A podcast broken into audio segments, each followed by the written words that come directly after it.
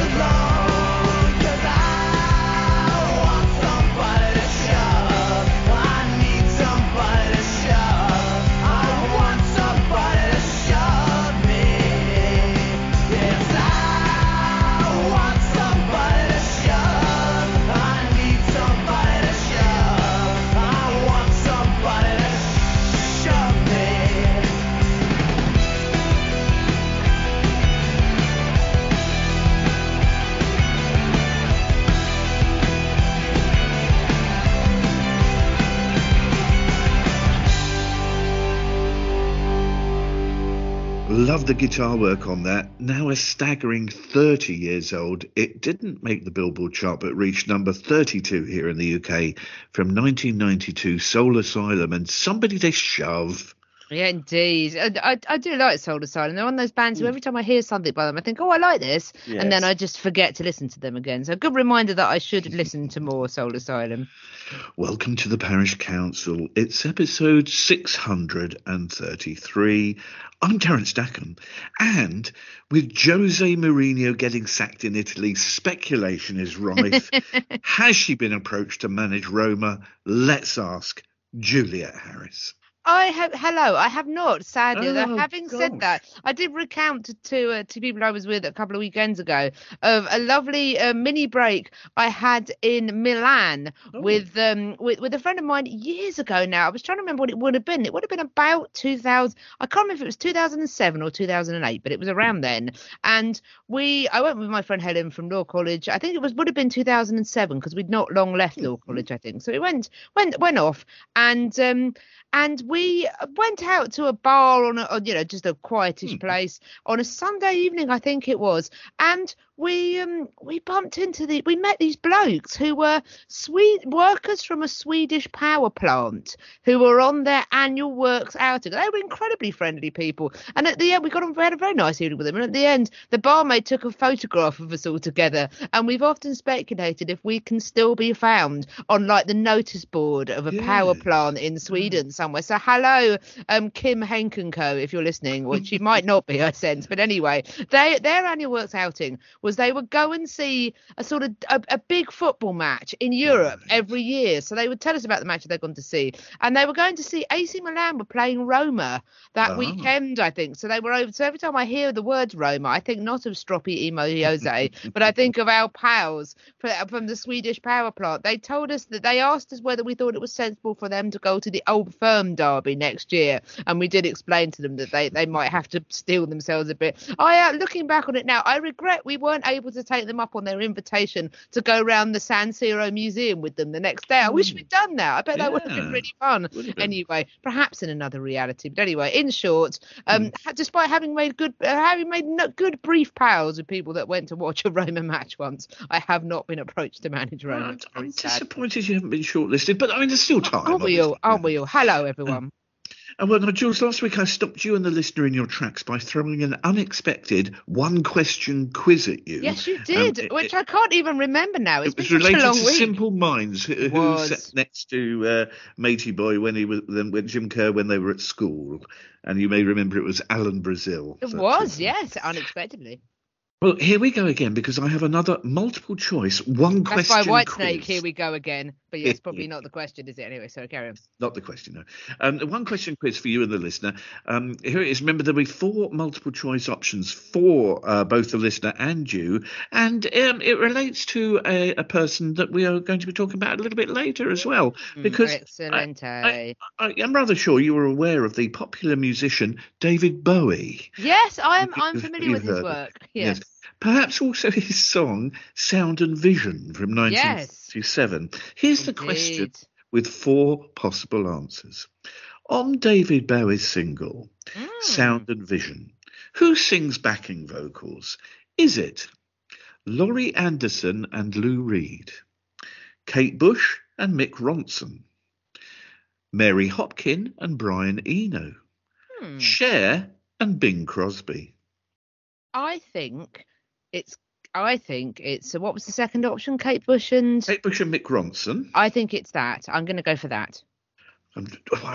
It's such a rarity that I catch you out. It's a joy. Oh, who was it? It was Mary Hopkin and Brian Eno. I did not know that. That is fascinating. Mary Hopkin married at the time to Tony Visconti. I did not know that. That is very interesting. They have two children together. Goodness me. Morgan Visconti and Jessica Lee Visconti.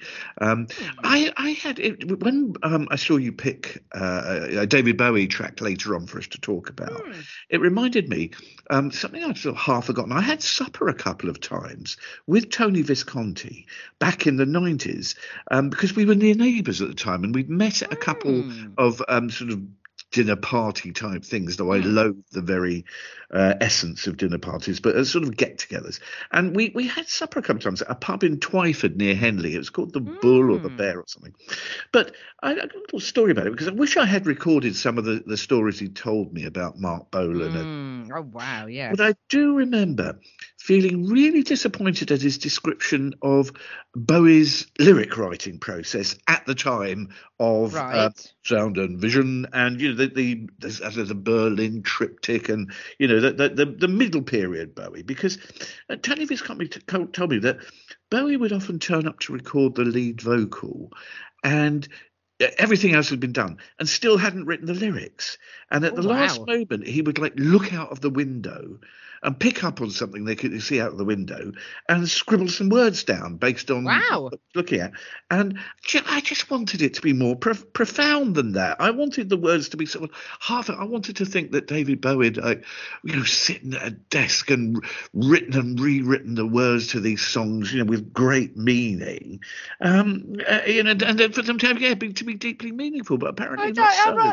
I rather enjoy that, actually. I quite like the casualness. And actually, Sound and Vision itself is such a beautifully casual song. It's so airy. There's so much space in there, isn't it? That actually, it sort of makes sense for that song, really. I wonder if Heroes was written in the same way, or if he thought more about that. I don't know. It probably was. I might do a bit of research on that. It's interesting to know. Yes, that's your homework for this week. My homework, yeah. Visit in the future weeks. Before we get to talking about the reboot of the TV series Gladiators, we must pay tribute to presenter Barney Walsh, who must have gone through a rigorous audition and interview process to be offered the role of co-presenter alongside his father, Bradley Walsh. It's quite the coincidence there, isn't it? I mean, you know, of all the people, of all the gin joints in all the world, he happened to walk into that arena. What a surprise it must have been to both of them to find that they had both been... It is, although not a surprise to find Bradley Walsh presenting something. Does he ever do anything else? Although, as we were going to speak, about, there's a reason that people keep booking him. So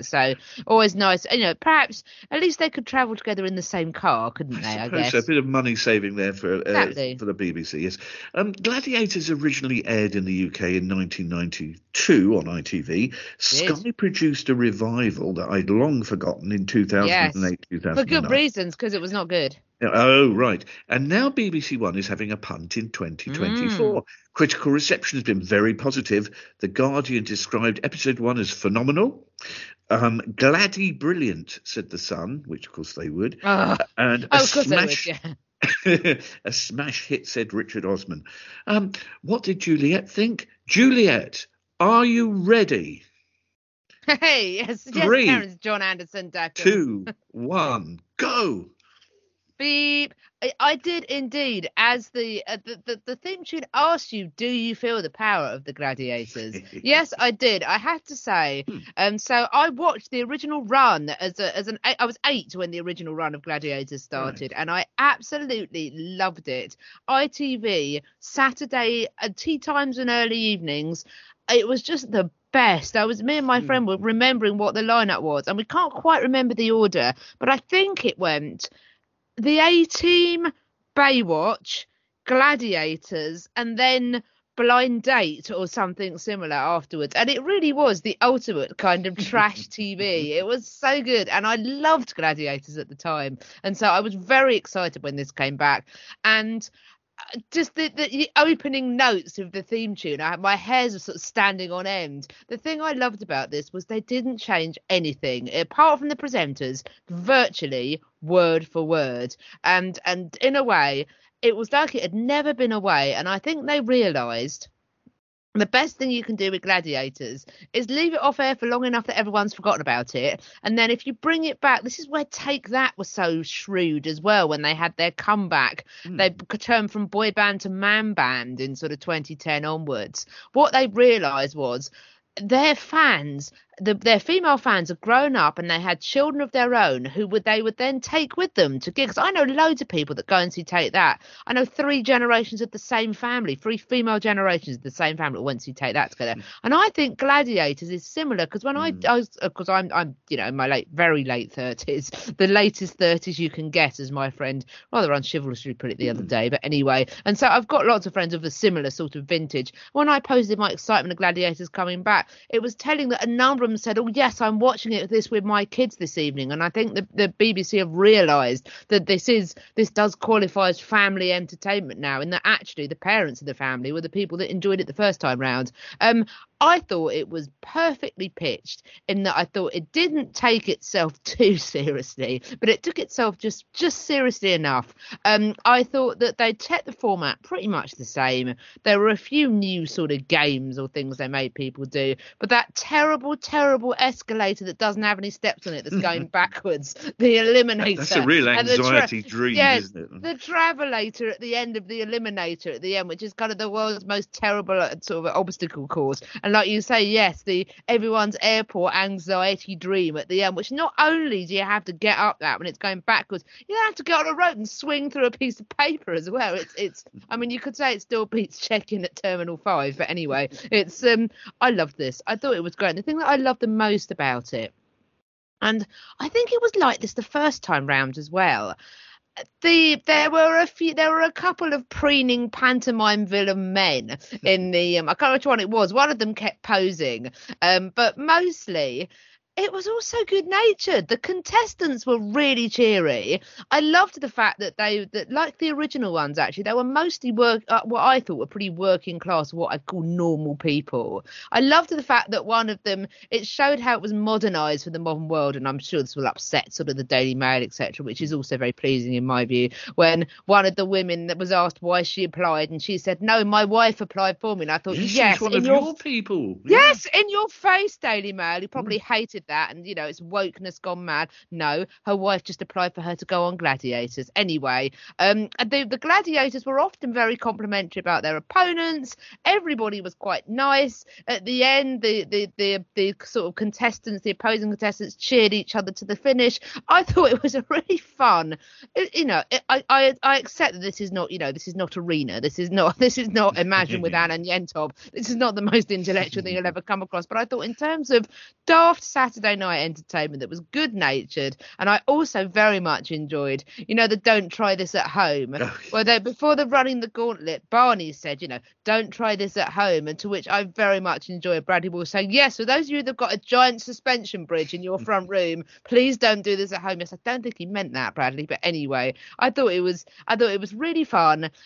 I'm glad that these kind of shiny floor style things still exist. It was harking back to me to a good old fashioned age of good quality Saturday night TV. It serves a purpose, and I thought it was done really well. I agree with you. The BBC did really well not to tinker with it. I think that was the best decision they could have made. If they tried to update it. Yeah, absolutely. Had all the hallmarks of the original. Very shouty, excitable presentation. Yes. Very colourful set, as you say. Simple format. Although Gladiators, of course, originated in America, this was a very British affair, I thought, with Mark Clattenburg, with his northeast accent refereeing, and Match of the Day's Guy Mowbray commentating. Yes, and actually really taking the commentary seriously as I enjoyed. Yes. As you say, four contestants, two men and two women, and the most likable was the lady you referred to, Kerry, whose wife, pitched her for it. I thought they were all nice, actually. But I took against Finlay, one of the men. I took against him, Finlay, because he was rather desperately trying to become a personality, other one, perhaps angling at a slot on Big Brother or Love Island. But no, this was old-fashioned tea-time entertainment, as you say. Perhaps I'm not really the audience for Gladiators, but I wouldn't turn it off if I was in a room and it was on. I can see the appeal of it. I really can. It's it wasn't, as you say, wasn't going to tear your brain in half. You just sort of sat there and absorbed it. As so often, I felt it was a little too long at an hour. I think it could have been a bit punchier in 40, 45 minutes. But 45 might. I mean, if it was on a TV with adverts, then it would have been 46 minutes. This is very true. This is so true. So maybe it felt longer because when it was on ITV, you would have had adverts.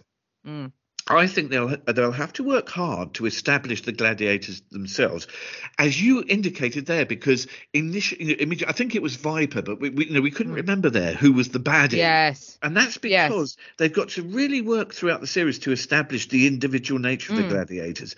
And they're all new, aren't they? So, well, there were dozens of them, but there were 16, in fact, and as you say, they're all new. It goes to show how good the original Gladiators were that I can remember most of that original lineup, and actually one of the she was still technically a first generation Gladiator, because I think they either expanded them or she replaced someone else. Rio from Gladiators was a paramedic that went to my secondary school, albeit a few years above me. Yes, with the thin pickings from my secondary school alumnus, but yes, Rio from Gladiators being one of them. No, I agree with you. They obviously need to work during the series, but it was an interesting sidebar to this. Do you remember old Wolf from Gladiators? Oh, yes, I remember. Who was like the sort of one of the big breakout star, you would say, originally.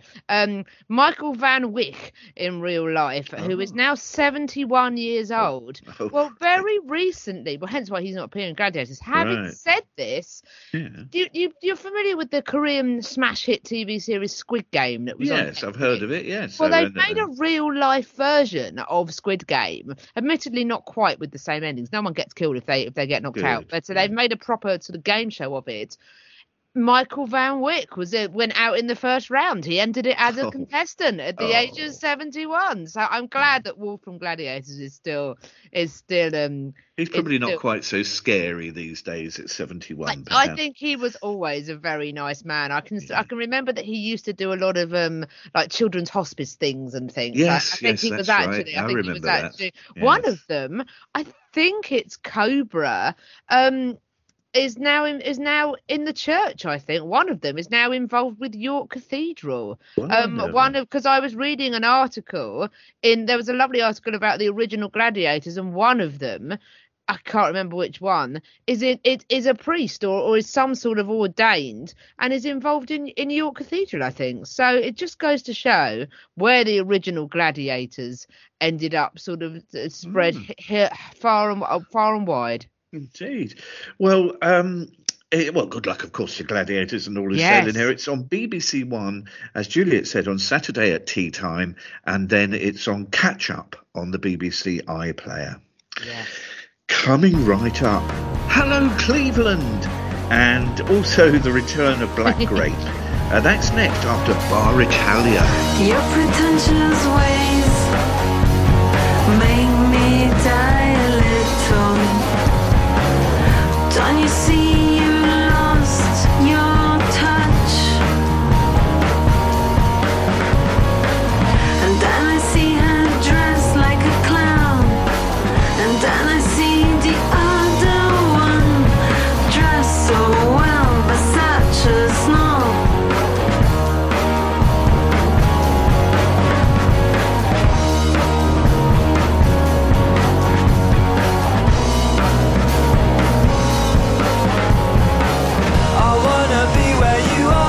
On the seat of your car, I know I left it for you. I turned to see where you are. You had to stay in your part, and you go. I waited for you. Same decision, so misunderstood. Missed the chance I always said you would. You don't feel the way you know you should. There's no running from what you said.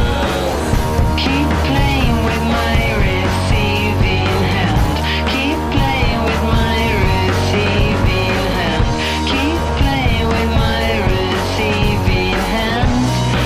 Cause you know you lost the game. Same decision, so misunderstood. Missed the chance I always said you would. You don't feel it when you know you should. There's no running. I wanna be where you are. It's on the seat of your car. I know I left it for you. I turned to see where you are. You had to stay in your part, and you go. I waited for you.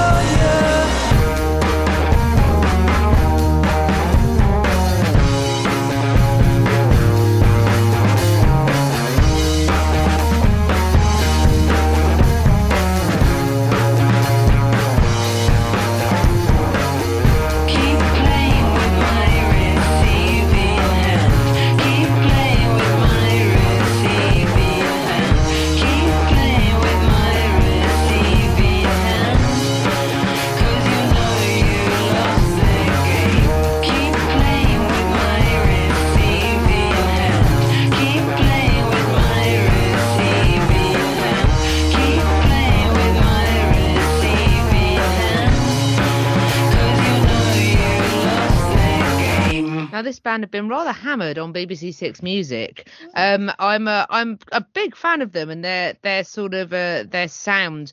They were noted as a new act to watch by the Faced magazine, and they were #1 in the Rising Stars to Look Out For in 2023 listing by the Times. They've been played a lot on Six Music, although I have to say I would like this lot because of their sound, and it did make me laugh. The ever excellent Lauren Laverne playing this, it might have been the single after this one, back announced it by saying This band apparently get very frustrated by the constant comparison to the 90s, says a band with guitars in called Bar Italia. Anyway, I really like their sound, and that song has been played a lot on the radio on Six Music, and it's one of those catchy songs that just seems to burrow itself into my brain. Comes from their album The Twits, which came out very late last year in November 2023, recorded in their home studio in Mallorca, of all places.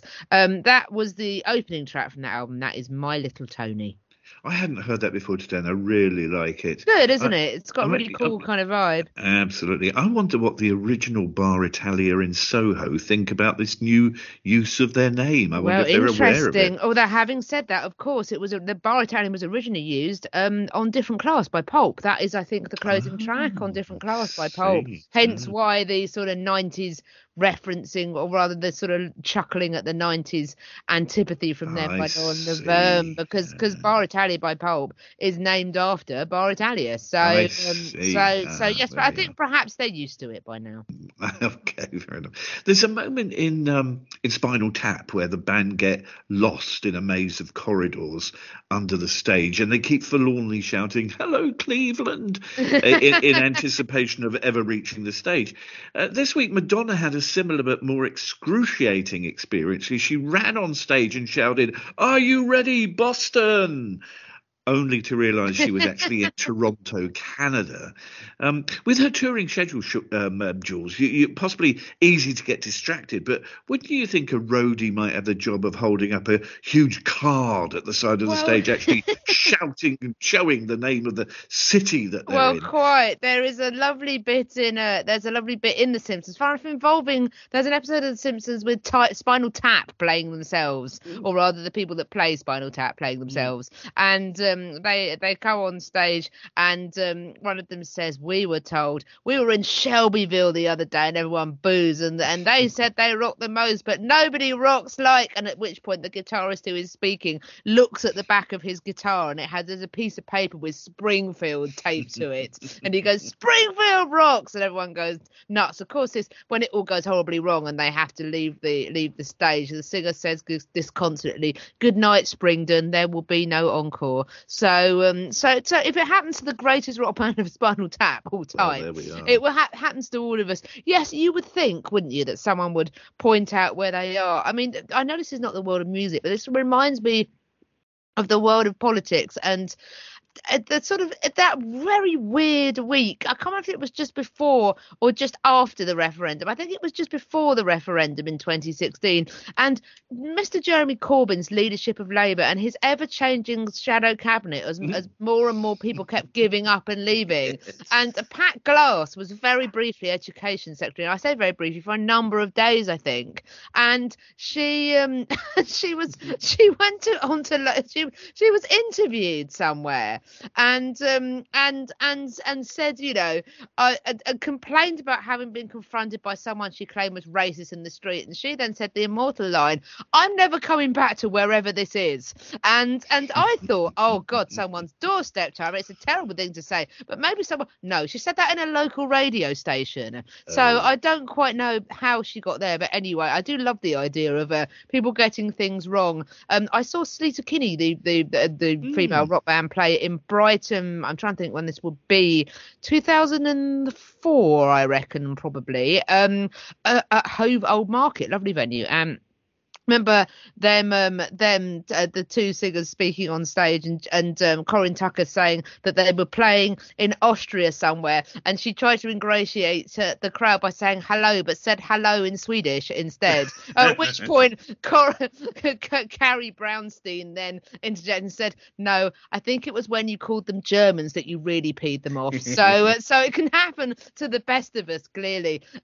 It is difficult when you're on big old tours, and like Madonna, you literally see a bus, don't you? You see a bus, and then you might know where you are. You might get an hour off to go and sit in the town square of wherever it is you are. But having said that, you still might not know where that is. Many town squares look like each other. I know this shows much ignorance about the geography of the beautiful cities of Europe from me, but if you went to a town in Britain, Sir T, and you got dumped in a shopping centre of a town and a high street, how long would it take us to work out where we are? Quite a long time. Most places, I mean, I know that all the shops are closing now, but most places have got a WH Smith and an Evans and a Greggs, haven't they? I mean, I'm not sure I could tell where I was if you put a blindfold on me, drove me in the back of a car for 3 hours, and then went, "Here you are, and your lady's down." It would, you know. The people, I mean, I can't imagine Madonna being a person that would seek out her local tourist information centre. You know, she's not going to be like me. The first thing you do when you go to town is, right, where's tourist information? Let's go and get a map. I don't think that's Madonna on tour somehow. So, and also, you know, she's got, it's one of these things, it just frustrates me. She's probably got 250 people working on those shows. You'd think one of them could tell her where she was. Oh, although, I don't know. Anyway, perhaps it's difficult when you are a cosseted rock star and you literally see bus, you probably never see the outside, do you? But all I can say to Madonna is investigate your local tourist information centre. They're really good.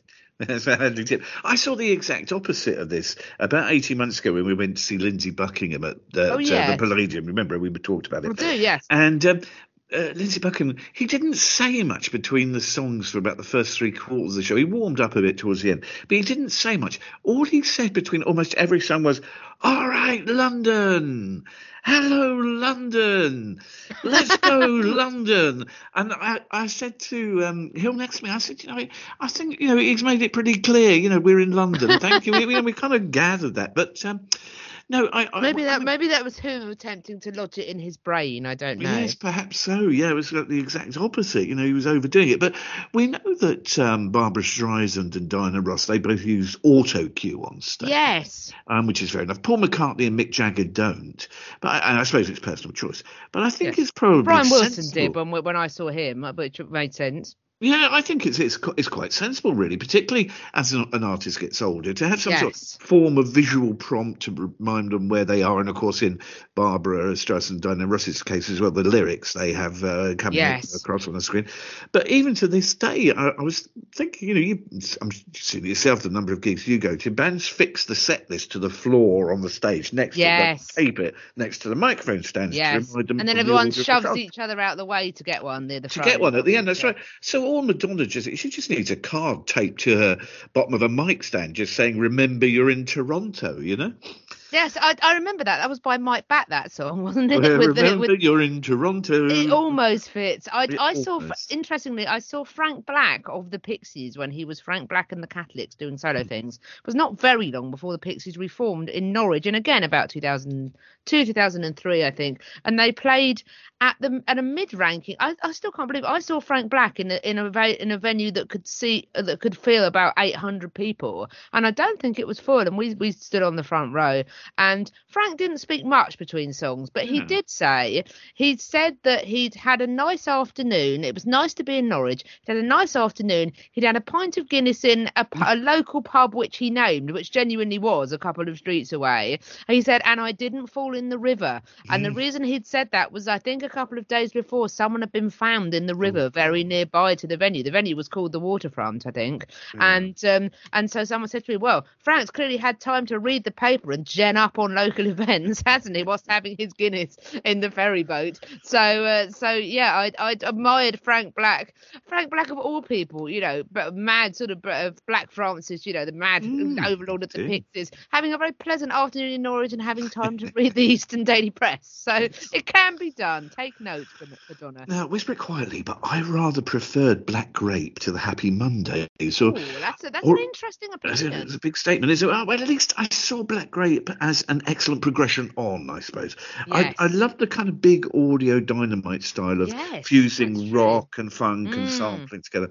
Well, 28 years now since the wonderful debut album with the possibly ironic title, It's Great When You're Straight. Yeah. Number one in the UK and contained 3 hit singles. Still sounds great today. Now they're back again, Jules. A 4th album recorded near Granada in Andalusia with Youth producing. Are you a fan of Black Grape? Yes, I do. I am rather partial to a bit of Black Grey. But actually, so I remember years ago, but long before his unfortunate descent into fascism, and that's a sentence you can say with a straight bat, isn't it? Morrissey had a habit of auditioning people for his band. And part of the audition process was you were asked what the first single was you ever bought. And if you gave the wrong answer, you weren't allowed in Morrissey's backing band. Unfortunately, the first single I ever bought for myself properly, which was Cotton Eye Joe by Rednecks on tape. However, if I told him the second single I'd ever bought with my own money on tape, which was England's Irie by Black Grape during Euro 96, he might have, hopefully, if he does have taste, which is debatable nowadays, but if he does, then he would have welcomed her with open arms. Excellent song, excellent band. I like you say, I'm rather a fan of their they're certainly ersatz stylings. They were spawned off the back of the Happy Mondays, frankly, collapse and descent into chaos. Their fourth album, Yes Please, which was released in 1993, it managed to help bankrupt Factory Records. I admitted that Tony Wilson's rash spending probably did most of that, but I don't think Yes Please was helpful to their fortunes. The drug-fueled antics in Barbados when they were recording was the final straw. But however, Sean Ryder formed Black Grape almost instantly, along with Bez from the Mondays, and the rather beautiful. Well, if you asked anybody who Paul Leveridge was, they probably couldn't tell you. However, he is known as Kermit, and we all know that Kermit is Kermit from the Happy Mondays, from the rather brilliantly named Ruthless Rap Assassins. Do you know, I might call a quiz team night at some point if I do get to a pub quiz locally. But yeah, like you say, great band. I think that some brilliant music that they've made. I've only heard the one with the goggle eyes on it that was afterwards, that actually had real googly eyes on it. In the early editions of that came with googly eyes on the thing, which I suspect again spent more money than it recouped from their rather long suffering record label. But I'm trying to work out what it's called. It had three names on it and I can't remember. Stupid, that's what it was called. I knew it was three words in a row. I hadn't listened to much of their albums beyond It's Great When You're Straight, Yeah, and Stupid. But I'm always happy to hear from Black Grape. Sean Ryder is always a very interesting character. I've very much enjoyed him and Bez's appearances on Celebrity Gogglebox, in which they literally wear tan-coloured slacks and talk about what crisps they're going to eat. They really do appear, and they wear those, you know, those weird terry-toweling tops that you only see on market stalls. They wear those. It's really weird, and they look like something out of, I don't know, one of those 70s sitcoms. But they are. I'm pleased that they're back. I'm sorry that Bez is no longer appearing in a Black Grape, but I always get the impression that, you know, you have to be in it for the long haul with Sean Ryder. So maybe Bez just doesn't fancy being in a band with Sean Ryder anymore. But I'm a big fan of them, and I'm looking forward to them coming back. I'm looking forward to hearing this new stuff. Bez, of course, the only person ever to have been sent off from the TV show Bargain Hunt for malpractice. Yes, indeed. Him and Rowetta versus Jarvis Cocker and Candida from Pulp, yes, if I remember correctly. And he got barred because his girlfriend was bidding on the items in the sale room. I mean, to be honest, I'm surprised. I think that shows great innovation. I'm surprised no one's done it before. Black Grape is said to be doing a mixture of in-store appearances in record shops and playing some festivals in the summer, so it's best to Google. Go and see them in a record shop. Yeah, that would be good. Yeah, in-store appearances. That would be good. Yeah, the new album Orange Head released on 19th of January 2024. Looking forward to that. Is there more? Yes, there's more. We look back at the lives and careers of David Soul and Annie Nightingale, but here from that glorious first album is Black Grape.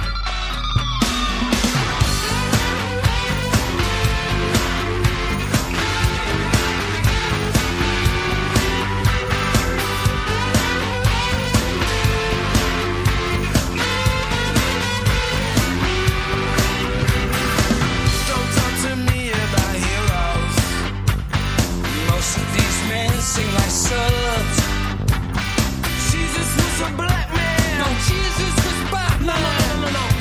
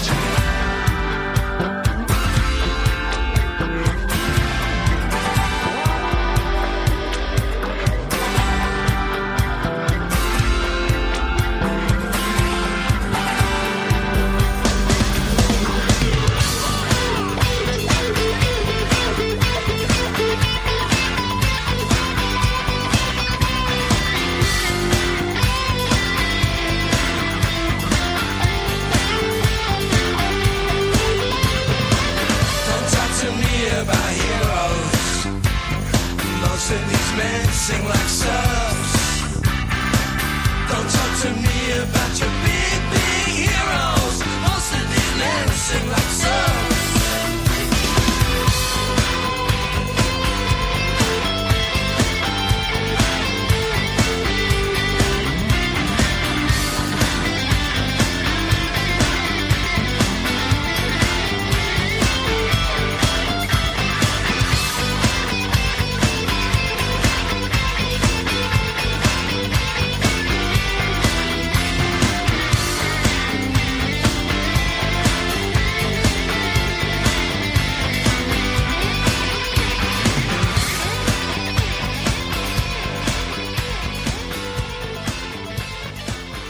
Still sounds so great. Back in 1995, number 17 in the UK, Black Grape and Kelly's Heroes. Jesus was Batman. No, that was John Wayne. I mean, genuinely. Bruce Wayne, that was it. So good. I hadn't heard that in so long. It's full of brio, isn't it? And by the way, to go back to your Shaun Ryder on TV, I don't remember if you remember his appearance on TFI Friday in 1996. Oh, gosh, the sweary one. Yes, his appearance on TFI Friday was the reason why they stopped doing it live, because they did a version of Pretty Vacant, which did rather collapse into some swearing. And this interview in The Guardian said, "Has Chris Evans ever forgiven you for swearing loads?" And Shaun Ryder says, "Chris was brilliant. He got fined so many times because of me. I got banned from Channel 4 for a long time, although I do a lot of work for them now. Yes, he's on Gogglebox. I never did any of that on purpose." And he makes a good point here. "I have ADHD. If back then they knew that someone had a learning difficulty and they banned them, it would be out of order now, wouldn't it?" And I thought, well, that's a good question. It shows a good point. It shows how long we've sort of gone on now, really. But yeah, a really real one. Hearing that again and thinking about Black Grape's music, it's just full of brio and it's just sort of happy to be alive, isn't it? Really, and I really admire that. Now, to anyone aged under 45, Juliet. I don't really count, though, because we all know I'm an old person in a youngish woman's body. It's probably hard to imagine how big in terms of stardom were Paul Michael Glaser and David Soul in the American cop series Starsky and Hutch. It ran from 1975 to 1979. And over here, with a staple of primetime television, you were talking about Saturday nights. Well, for your generation before, Starsky and Hutch was the Saturday tea time big show. David Soul played Hutch, the slightly more sensible foil to Glazer's more broody Starsky as they raced around Los Angeles solving crimes. But David Soul had a music career in tandem with the success of Starsky and Hutch, much more successful in the UK than in the States. Short run of success, 5 hit singles in 18 months. 2 number ones, a 2, an 8 and a 12. So let's be honest, his main audience, teen girls and mums. But David Soul, a man before your time, though, I think, Jules.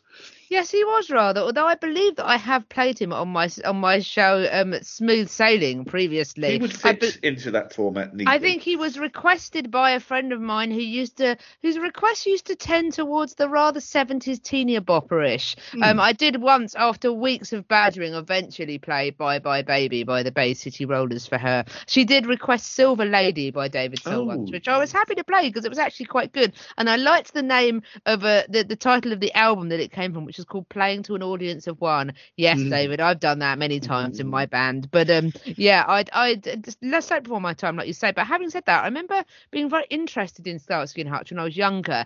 It used to get repeated occasionally, and I thought it was really cool. And of course, who does not want to drive their car through a pile of cardboard boxes on the way to a shootout? I was particularly interested as a teenager. That was Channel 4 was still quite alternative when I was growing up. I felt when I was sort of watching TV as a teenager in the late 90s, early noughties, they used to repeat a lot of random stuff. I remember at some point in the 90s, they used to have theme nights. This is long before the days of BBC Four and BBC Two doing sort of theme nights and things.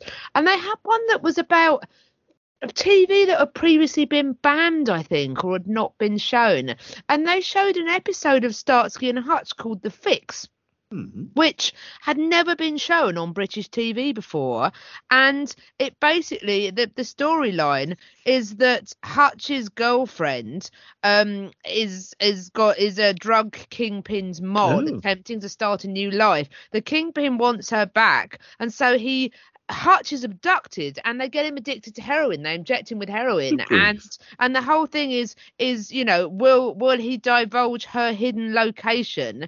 It's just very unexpected, isn't it? Really. So when I think of David Soul and Darkskin Hutch, I think of that very strange sort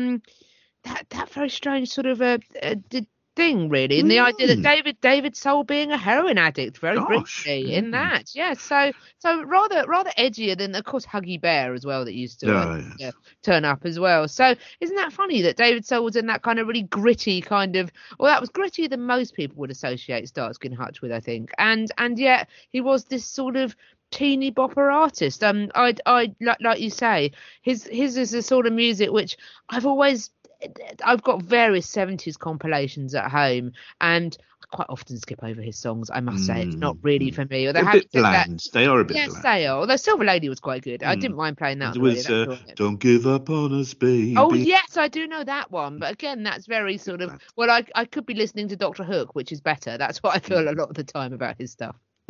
It's funny you mentioned about addiction, because the obituaries, some of them focused on his issues with alcohol, and also that for 50 years he smoked 60 cigarettes a day.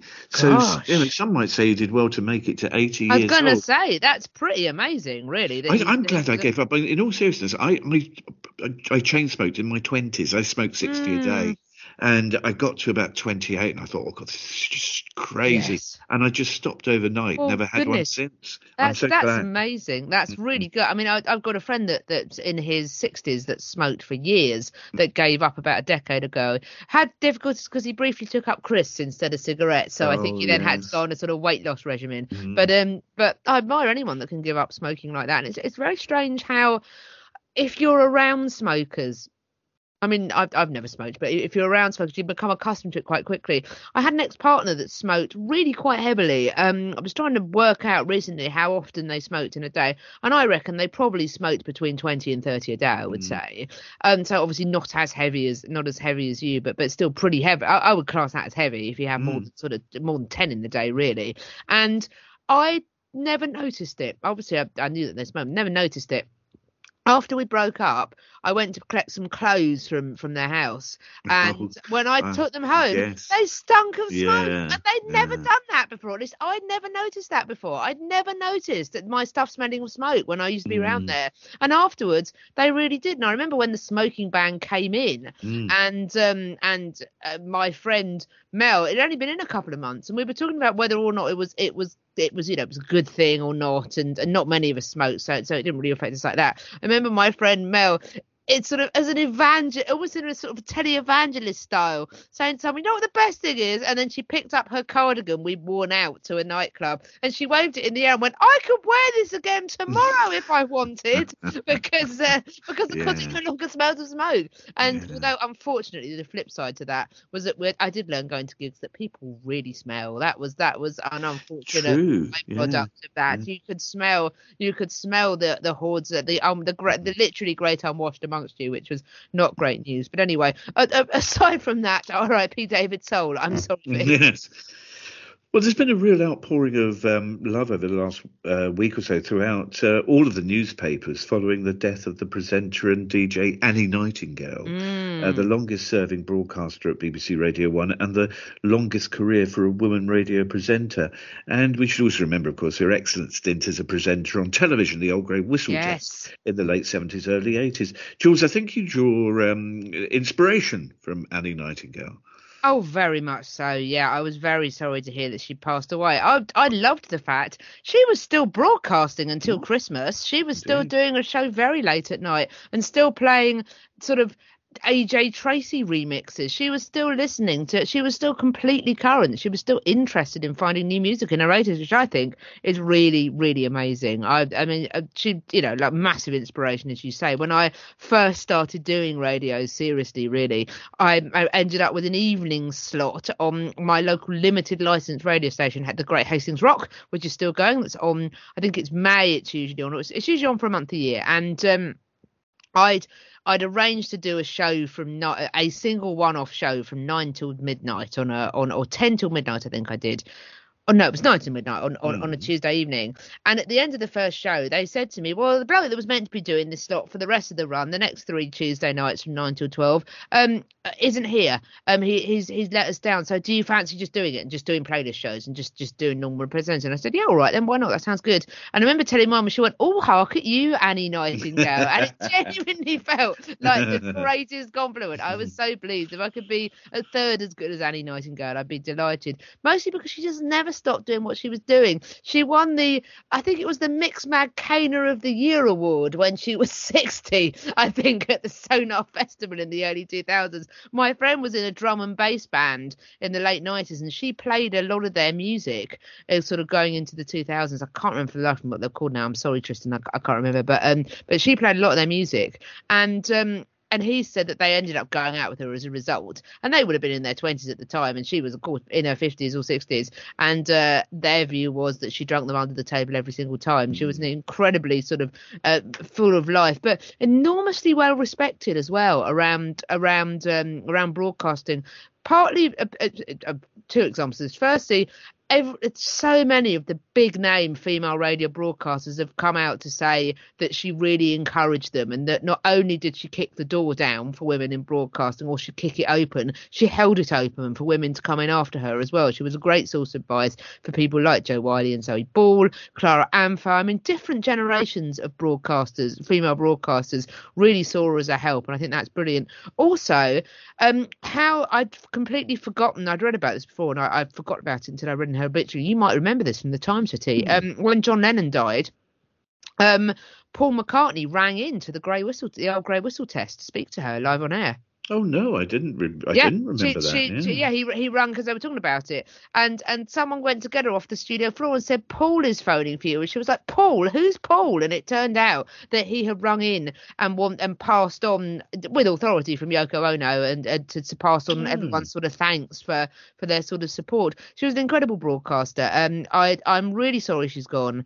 I'm just amazed and astounded that she had the long career that she did. And the thing that I liked about her was that she had the best balance of me, in that she never changed or altered what she did or how she was, I didn't think, but she always moved with the times. She liked new music, so she realized that if you like new music and you're good at finding new music, you just keep finding new music, don't you? You don't stop, and you don't, because I think a lot of broadcasters, as great as I think some of Tony Blackburn's shows are, I think a lot of broadcasters get to a certain point and then they start looking back towards the past, don't they? And I mean, speaking as someone that's done radio shows for years that largely draw from the past, I can't say I'm not guilty of that myself, but I think to continue to be an innovator when your brand is an innovator, I think there are lots of edgy people that stop doing that and trade on past glories. And she never did, I don't think. Yes, of course, she was known for her sort of heyday stuff, but she never traded. She did write books, which are excellent, and I will mention one of them at the end of the show. But she could have done the nostalgia circuit forever, and she didn't. She kept broadcasting, and she kept broadcasting new music, and I think that's amazing. R.I.P. Annie Nightingale. She was a legend. It's a coincidence you mentioned Tony Blackburn, because one sort of amusing, I suppose, bizarre memory I have is of Annie Nightingale falling out with Tony Blackburn in the 70s, when Annie Nightingale's then, it wasn't anything to do with her, but her then husband, Binky Baker. Oh, yes. Put out a single in sort of tribute, in inverted commas, to Blackburn, and it just went Tony Blackburn, Tony Blackburn, Tony Blackburn, just sort of like over and over and over. And the real Tony Blackburn took offence, and a schism was created. Oh, dear. I for the reason I'll explain, I didn't listen much to her Sunday evening shows on Radio 1 because I was on local radio at exactly the same time. Well, that seems fair. I mean, I'd have struggled to choose if I was around. Well, I can imagine. It would have been a tough choice. It would have been really difficult. It was a great slot to have, because I don't know about Annie, but I was like at that time, so what, a very early 80s, playing ABC Teardrop Explodes Donald Fagen, right? Yes. And getting tons of letters every week from 17-year-olds who listened while doing their last minute homework on a Sunday evening. Oh, that's a really nice slot, actually. It was, yeah. No, she was a really good presenter, though. She had a lovely warm touch that I think it led to a sort of genuine connection with her audience. Yes, very much agree. She was just someone that was very approachable, and I just love the fact that she just liked that the young people loved her, because she just loved things being new, and I think that is just so cool. And she was a notorious kind of, she lived in Brighton for many years, and her children still live, or one of them still lives in the localish area to that, I think. And her house was a bit of a notorious party house, I think. But again, much like David Soul and his cigarette habit, I'm slightly surprised that Annie Nightingale lived to the age that she did, really. They built people differently then, clearly. The story you said earlier about meeting up with people and then hanging out with them. This week, in part of the sort of tributes, Chris Needs, who used to be the editor of Zigzag magazine in the day, he recounted on Facebook this week a time when Annie Nightingale came to Aylesbury, to the club, the venue that Chris Needs and others sort of ran, and various bands on there, and she sort of turned up but didn't go home for about 3 or 4 days, just reveling in the glories of Aylesbury for 3 or 4 days with Chris Needs. So, I mean, who wouldn't, frankly? Well, I'm sure a lot goes on in Aylesbury. Yes. Thanks very much for being with us this week. Good to have you there. I echo my learned friend's sentiments as always. It is 8 years this month since David Bowie died, Jules. I know. I can't believe it. It feels like only yesterday in some ways, although someone said there to me the other day, there is a big argument for the fact that he was the thing that was holding the world together, and his departure from this plane wrought a ton of hell on us. But anyway, I thought I'd pick this tune partly because I really like sort of slightly later period Bowie. I think a lot of his slightly later stuff gets very overlooked, and I really like this. It's from the album Heathen, and I think this is really sweet. But I also picked this, and it reminds me again of I was thinking about Annie Nightingale, and I was also thinking about Madonna saying hello to the wrong the wrong town, where she was, the wrong city. So Annie Nightingale's written a couple of books, and her later book, which came out about 3 years ago, which is really good actually, it came out in October 2020, and she did an excellent interview with the excellent Jude Rogers plugging it for The Guardian, which I would recommend. Her book is called Hey Hi Hello. So I thought, as a tribute to Madonna forgetting where she was and lovely Annie Nightingale and Hey Hi Hello, I thought we'd have this by David Bowie, and Everyone Says Hi. Said you took a big trip, they said you moved away, happened oh so quietly, they say.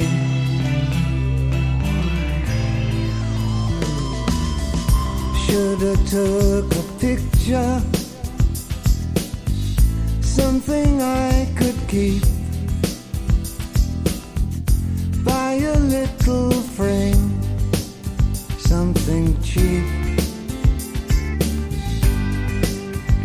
for you. Everyone says hi.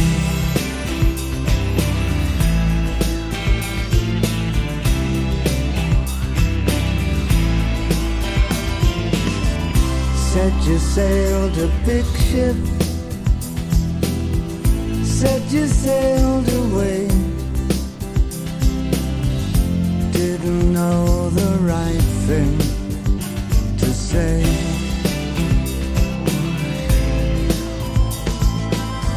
I'd love to get a letter, like to know what's what,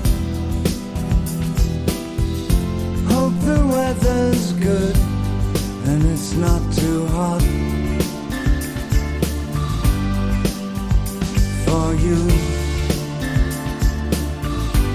Everyone says hi. Everyone says hi.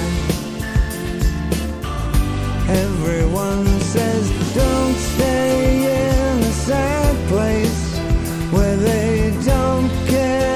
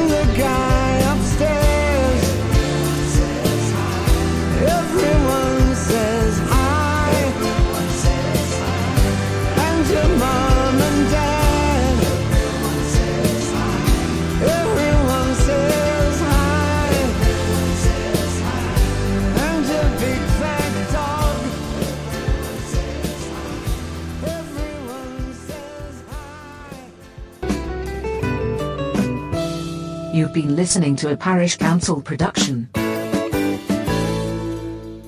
Blackburn, Tony Blackburn, Tony Blackburn, Tony Blackburn, Tony Blackburn.